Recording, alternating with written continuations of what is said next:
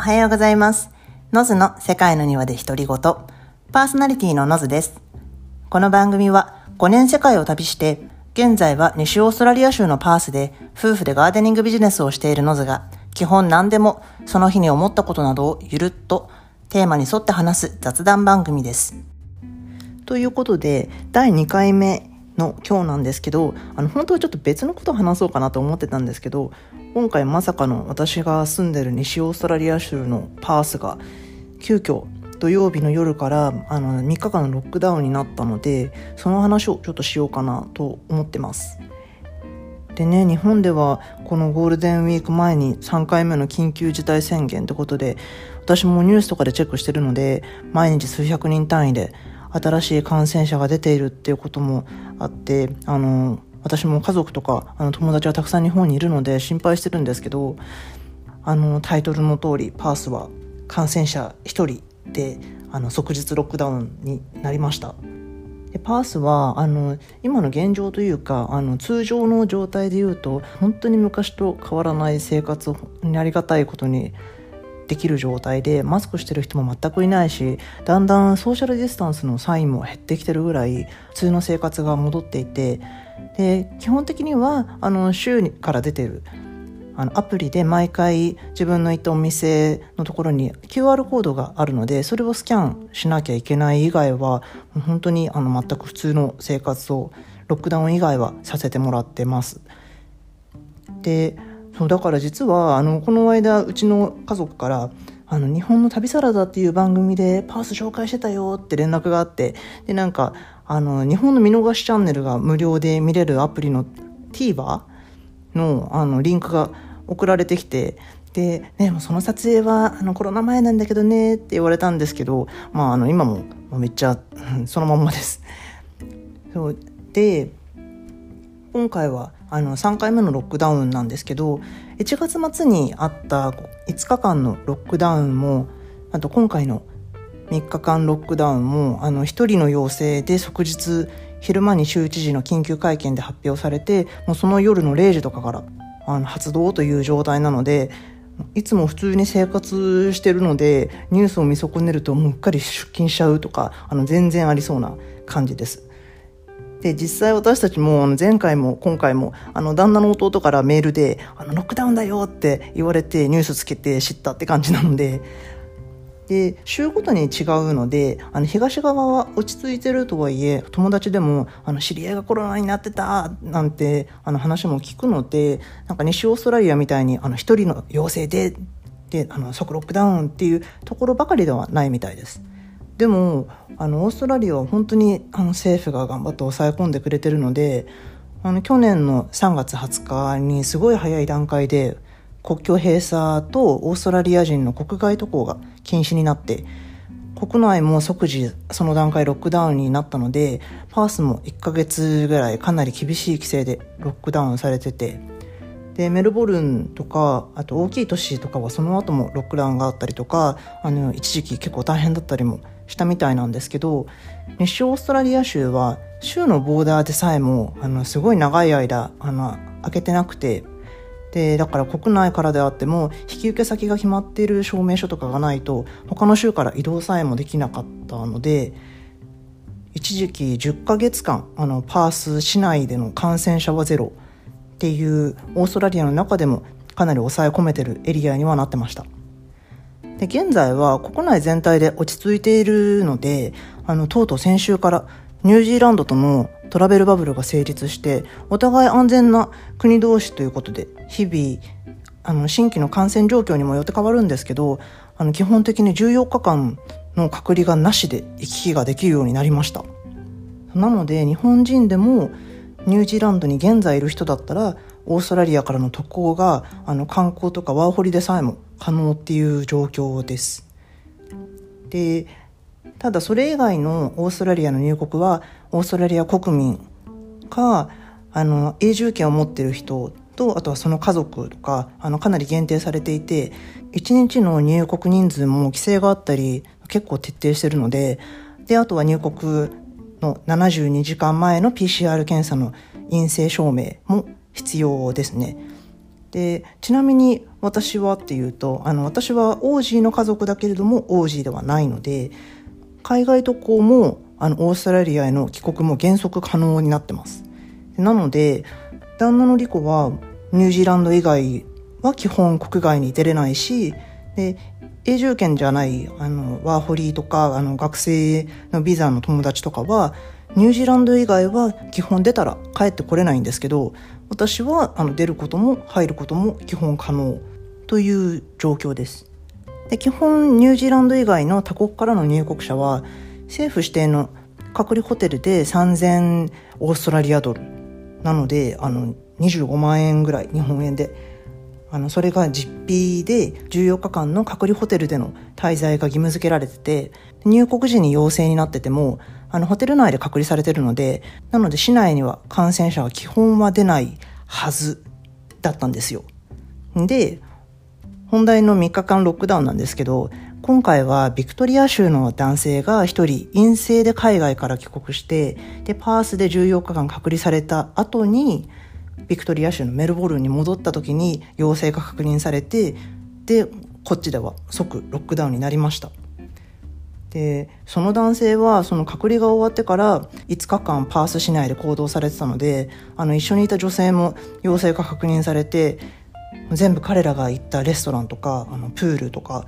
あの公園とか時間帯とかも全部あのリスト化されてもし行ってた人は PCR 検査を受けてくださいってアナウンスが出てで PCR 検査のドライブスルーは大混雑だったみたいなんですけど結局土曜日にそのリストの中にあったレストランのオーナーの方が1人陽性だったんですけどでもそれからはあの陽性者が出なかったのでで3日間で予定通りロックダウンも終わりました。ただあのちょっと今回は隔離ホテル内でずっと陰性だった男性が隔離を開けて陽性になったっていうことはつまりホテル内で感染してしまったってことなんですよね。でその後あの同じホテルでまだ隔離中の妊婦さんと4歳半の娘さんの陽性が発覚してで感染経路がお迎えの部屋でインドから帰国して陽性で滞在していたカップルから移った。ということなのでうんちょっとって思うところはまああるんですけどまあね、あの、実際現場で頑張ってくださってる方もいらっしゃるので、まあ、追跡して解除っていう形になったので、私は良かったかなと思ってます。で、ちょうどこの3日間は3連休で、オーストラリアのアンザクデーっていう第一次世界大戦で、オーストラリアとニュージーランドの合同軍隊の兵士の方に捧げる、追悼するあの祝日だったんですけどなのであの基本的には、パース市内での追悼イベントはあのそのロックダウンってことで全部キャンセルになりました。で今回は3回目のロックダウンなんですけど1回目のロックダウンから10ヶ月間ゼロでで2回目は1月末に隔離ホテルのセキュリティの男性が陽性ででその時もあの即日5日間ロックダウンになりました。で今回もちろんスーパーの買い物とかあの外出時のマスクの義務化とかはあったんですけど1回目の時は車に乗車する人数の制限とかもあったりとかなり厳しかったんですけどあの今回はそこまでではないです。今回も前回もそこまでではないですね。今日からロックダウンを開けたんですけど一応あのその後もあの金曜日までの4日間はマスクの義務化とかあの室内の人数制限もそうだしあと大学はリモートのみとかあのいろいろとあの少ないですけど規制はあります。で2回目のロックダウンの時は、えー、と1週間くらいポストロックダウンっていう形でパース地域からも出れない制限があったりとかしたんですけど今回はマスク着用ならでそういうエリアにも移動が可能になってるのでまあ毎回状況に応じてルールも変わってるって感じですね。であの私たちはその3日間何をしてたかっていうとあのまさかのリコがあのウイルス性腸炎になりましてもうなんか何日か前からお腹が痛いとは言ってたんですけどまさかあのその金曜日のもうアナウンスの日の朝にあのもうちょっともうすごい具合が悪いみたいなことは言ってたんですけど歯医者の予約してたのであの歯医者さんに「もうどうしようキャンセルしようかな」とか言いながらもあの行ったんですよ。でで帰ってきたらあのなんだ先生に口開けてあの、一応ちょっと処置してもらって、じゃあこのまま待っててねってなんか器具詰められたまま、あの、離れられて、なんか10分ぐらい、なんか待たされちゃってたみたいで、もうその間に気持ち悪くなっちゃったみたいで、その一応処置が終わった直後に、もうダッシュでトイレに駆け込んで、もうあの、嘔吐みたいな、そんな悲惨な状態で帰ってきて、で、義理の弟からメールロックダウンだよって言われた時にはもうソファーで死んでるみたいな状態だったんですけど、で、だから、あの、まあ、その日の夜が悲惨で、もうベッドの上でもう汗だくのもう、あの、結構もうもう寝れずにもうぐるぐる、あの、何寝返りも打ちながら、胃腸炎、ウイルス性腸炎って分かってたらまだあれだったんですけど、分からなかったので、あの、結構お腹が痛いってあの言うことがあるので、いや、もしかしてなんか別の病気なのかもとか結構いろいろ考えて、しかも、しょっちゅうなんか吐きに行ってたので、いやどうしよう救急車呼ぶみたいな話も一瞬出たぐらいだったんですけどまああのそれは大丈夫ででも結局次の日にあのウーバーとかは動いていたのでで病院にあの2人ともマスクをしてウーバーに乗っていきました病院の窓口で「あのどうしましたか?」って言われててかまずあのどちらが病人ですかみたいなあのなぜ2人で来るんだみたいな ちょっと顔をされてでまあでもあの一人じゃいけなかったんでって説明してでも症状を説明したらうん、それはウイルス性の可能性がありますねって言われても町の開業医さんぐらいのあのサイズの病院だったんですけどじゃあちょっともうあの外に出てくださいって言われてもう窓口であの症状を説明してもうそのまま外に出されてでなんか何にも何にもないところにそこに一個だけポンって椅子があったんで、彼だけ座ってもらって、私はもうなんか、ああ、大丈夫？みたいな感じで看病して、で、なんか出てくる患者さんたちも、ああ、今日はいい天気ね、ははみたいな、なんか、もう彼死にそうなのに、あの、話しかけてくれて、まあ、そんな感じで、まあ、待ちながら、で、なんか、あの、彼が触ったあのドアノブとかは、アルコール除菌で、シュシュって、あの、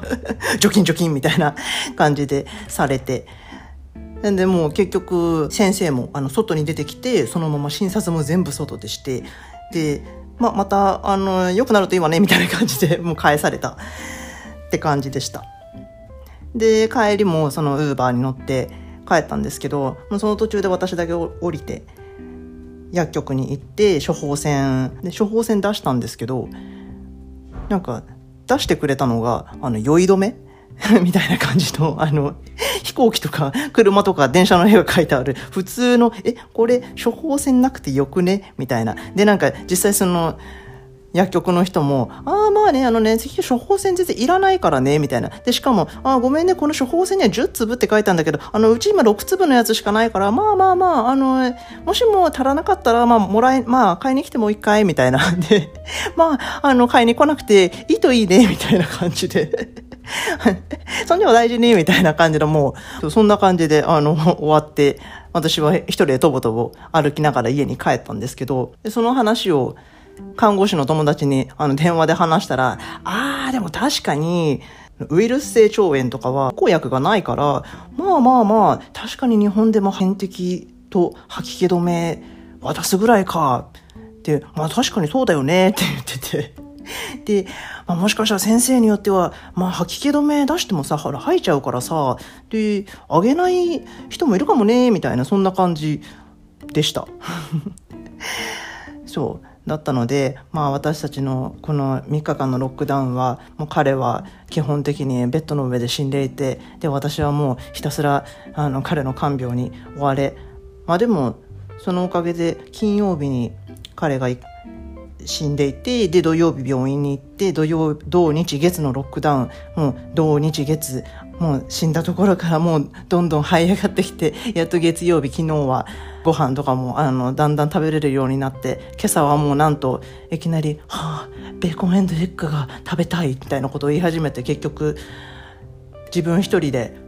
とぼとぼマスクしながら、近所のスーパーにベーコン買いに行ってましたけど、ね、なので、まあ、合法的にお休みができたというか、家の中で過ごさなければならなかったので、そう、私もちょっと映ってるかなってすごい不安があったんですけど、その間に。だけど、すごくラッキーの、ラッキーというか、あの、すごくありがたいことに、彼もともとバーのマネージャーだったので、昔からすごい手洗い、もちろんね、あの、今コロナって手洗い当たり前ですけど手洗いの習慣がすごくちゃんとしっかりしててであのトイレも基本的に蓋を閉めて流してくれるので、まあ、それで結構他のウイルスがトイレの中に飛び散ってしまうみたいなこともなかったしプラスオーストラリアって結構あのマスタールームマスターベッドルームっていうのがあって家の主の人たちが寝るお部屋があるんですけどそこって大体あのトイレとシャワーがついてるんですよ。で私たちもその私たちの家の中でトイレとシャワーが部屋についてるのでで一応もう一つ別でトイレとシャワーもあるので基本的にも彼はその部屋の中で隔離。でもうトイレとシャワーはもう彼専用。で私はもう別の部屋で寝てで別の部屋のトイレを使うっていう形だったので、まあ、全然結局映らず多分映ってないと思う。今の現在ではっていう感じで元気に過ごしで彼も元気になったので、まあ、すごくバタバタしながらあのこの3連休そのロックダウンを過ごしたっていう形になりました。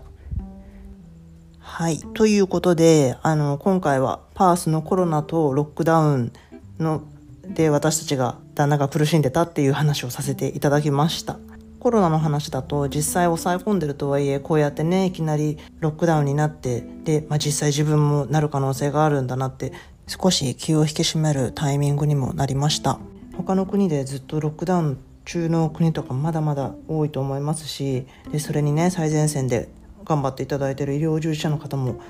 いらっしゃると思いますので少しでも早く世界で収束することをすごく願ってます。えー、ということで今日はここまでにさせていただきます。一応番組のインスタも作ってそこは少しずつここで話した話とかあとは庭の写真やらちょっとずついろいろ更新していければなと思いますので気が向いたらフォローの方もお願いします。えそれではまた良い一日を See ya!